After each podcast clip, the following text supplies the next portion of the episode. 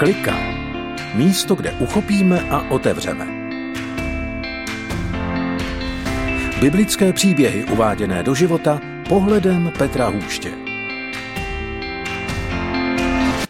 Dobrý den, Petr Hůž vás zdraví v pořadu Klika, místo, kde uchopíme a otevřeme. Slíbil jsem ještě jednu sérii napsáno životem. Tahle série byla minulý měsíc a byly to příběhy z mého života a také vždycky nějaké biblické pohledy. Připravil jsem napsáno životem dva. Bývá to tak, že dvojka bývá často slabší. Je to pouze komerční záměr, protože jednička měla nějaký úspěch, přinesla nějaké peníze a tak se z toho důvodu dělá i dvojka.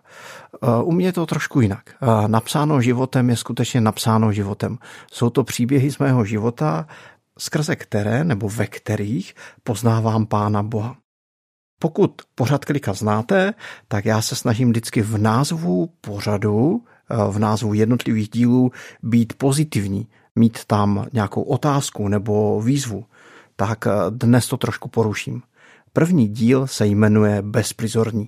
Vítejte v pořadu Klika.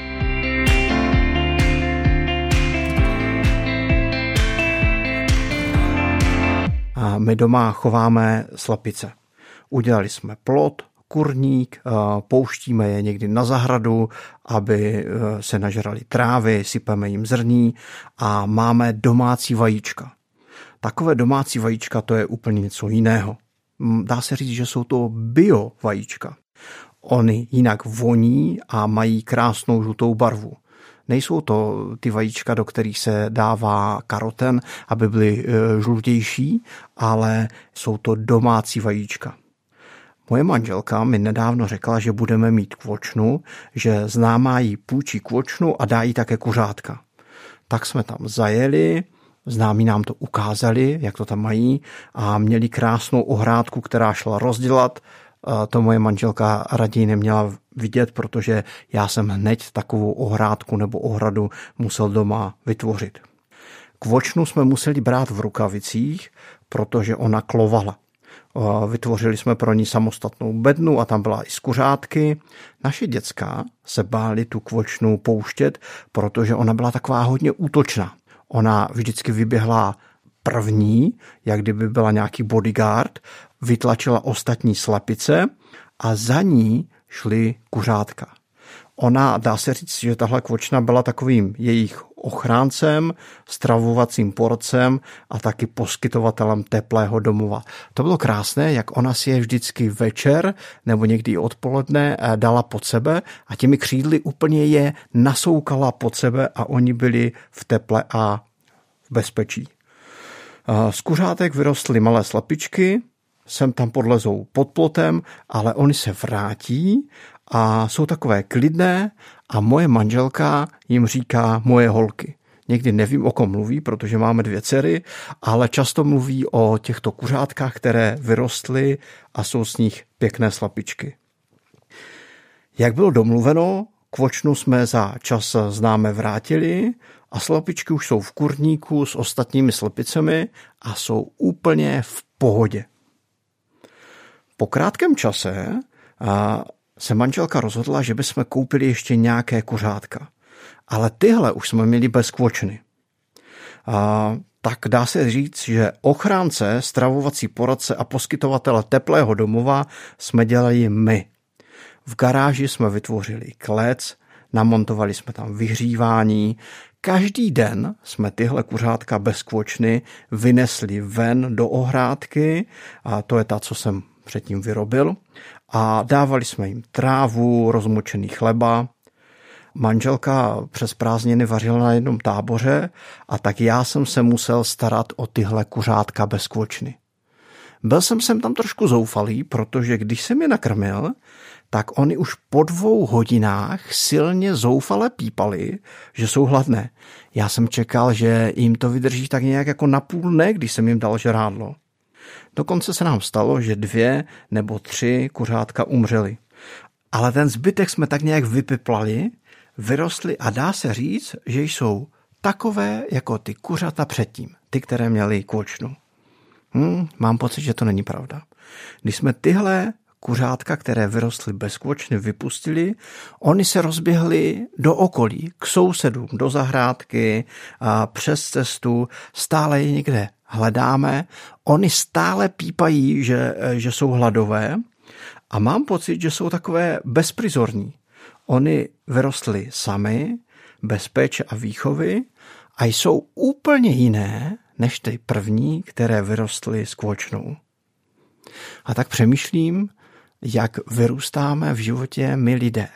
A teď nemyslím jenom biologické rodiče a výchovu dětí, ale myslím my jako boží děti, jestli máme někoho, koho následujeme a jestli máme někoho, kdo nás doprovází. Matouš 4, 18 až 20. Když procházel podél Galilejského moře, uviděl dva bratry.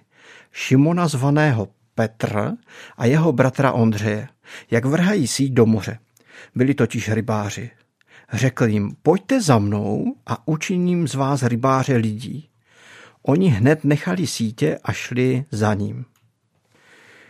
Ježíš Kristus, když procházel okolo Galilejského moře, uviděl Šimona, který byl později nazvaný Petr, a taky uviděl Ondřeje, jak rybaří a řekl, pojďte za mnou a učiním s vás rybáře lidí. A oni šli. Ježíš povolává učedníky ne k učení, ne k činnosti, ale k následování. On říká, pojďte za mnou. Pojďte za mnou a učiním z vás. Nejenom kým se stanou, ale koho budou následovat. Mám pocit, že my křesťané někdy máme dva extrémy. Že buď jenom následujeme Ježíše a nikým se nestáváme, nic neděláme, jsme pasivní, anebo jenom někým jsme se stali. Děláme nějakou činnost, nějakou službu, nějaký projekt, ale ztratili jsme to následování Ježíše. A nebo se nám může stát ještě, že nikoho nenásledujeme ani nic neděláme. Ale pokud jsme aktivní, tak jsme někdy aktivní jenom ve vztahu s Kristem, anebo jenom v nějaké činnosti. Ale Ježíš říká, pojďte za mnou a učiním s vás. Je tam kombinace následování a toho, kým se staneme. Můj teďka řídil dřív nákladňák a jezdil takzvaně okolo komína a pracoval v Barumu v Otrokovicích a tam byly velké komíny a všechno, co bylo v dosahu, jako byly Napajedla, Kroměříž, eh, v Setín, tak tomu se říkalo, že jezdil okolo komína. Pak dostal místo Trambusa Liasku a jezdil po České republice. A úplně v závěru své řidičské kariéry se stal řidičem kamionu a jezdil po Evropě. A když jezdil do Anglie, tak říkal, že pro něho nejnádhernější pocit, když měl problém, když někde zabloudil, tak když přijela policie, tak on jako měl takový strach, si říkal, mhm, problém, pokuta, a nějaké pokárání, ale on, když se ztratil v té Anglii, když neviděl, kde ta firma je, tak policie často řekla follow me, následujte mě. A dovedli ho až na místo. A on říkal, v Anglii jsem skutečně zažil to, co znamená pomáhat a chránit. A Ježíš říká učedníkům, následujte mě a učiním s vás. Matouš 14.29. A on řekl, pojď.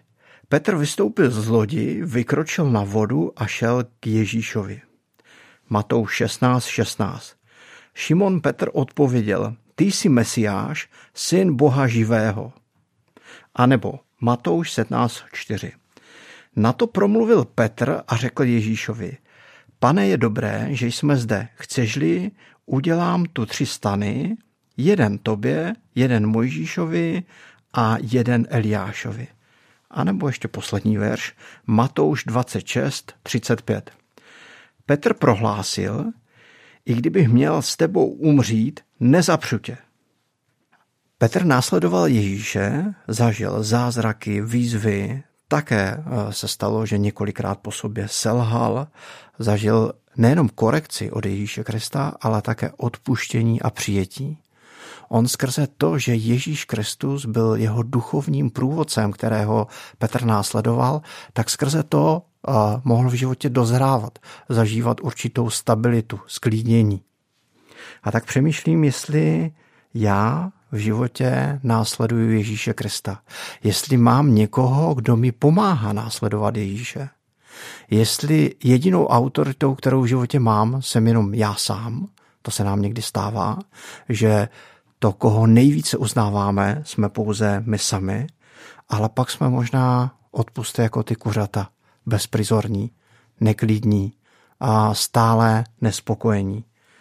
A nebo i v tom duchovním životě, v tom duchovním spirituálním rozměru můžeme mít eh, ne nějaké zpestření, inspiraci, ale můžeme mít Pána Boha skrze osobu Ježíše Krista, který nás provází. A to se děje v tom osobním vztahu s Kristem, ale také se to děje skrze to, že máme někoho z lidí, eh, kdo nás v životě duchovně doprovází.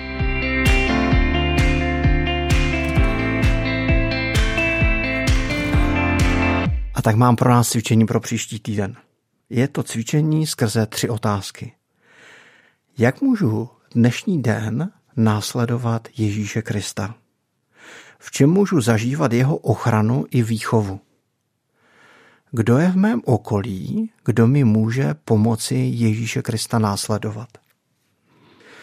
Když dopisuju tento díl, tak kuřata pípají pod mým oknem.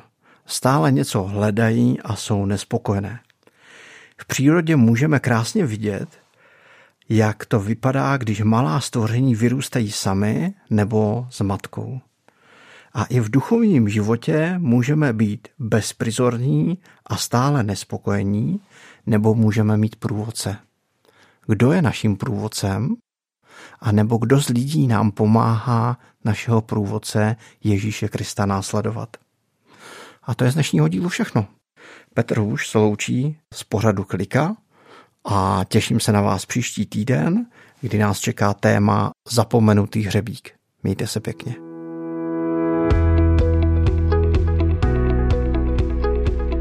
Podcast Klika vznikl na Rádiu 7, které žije z darů posluchačů. Pokud nás budete chtít podpořit, budeme rádi.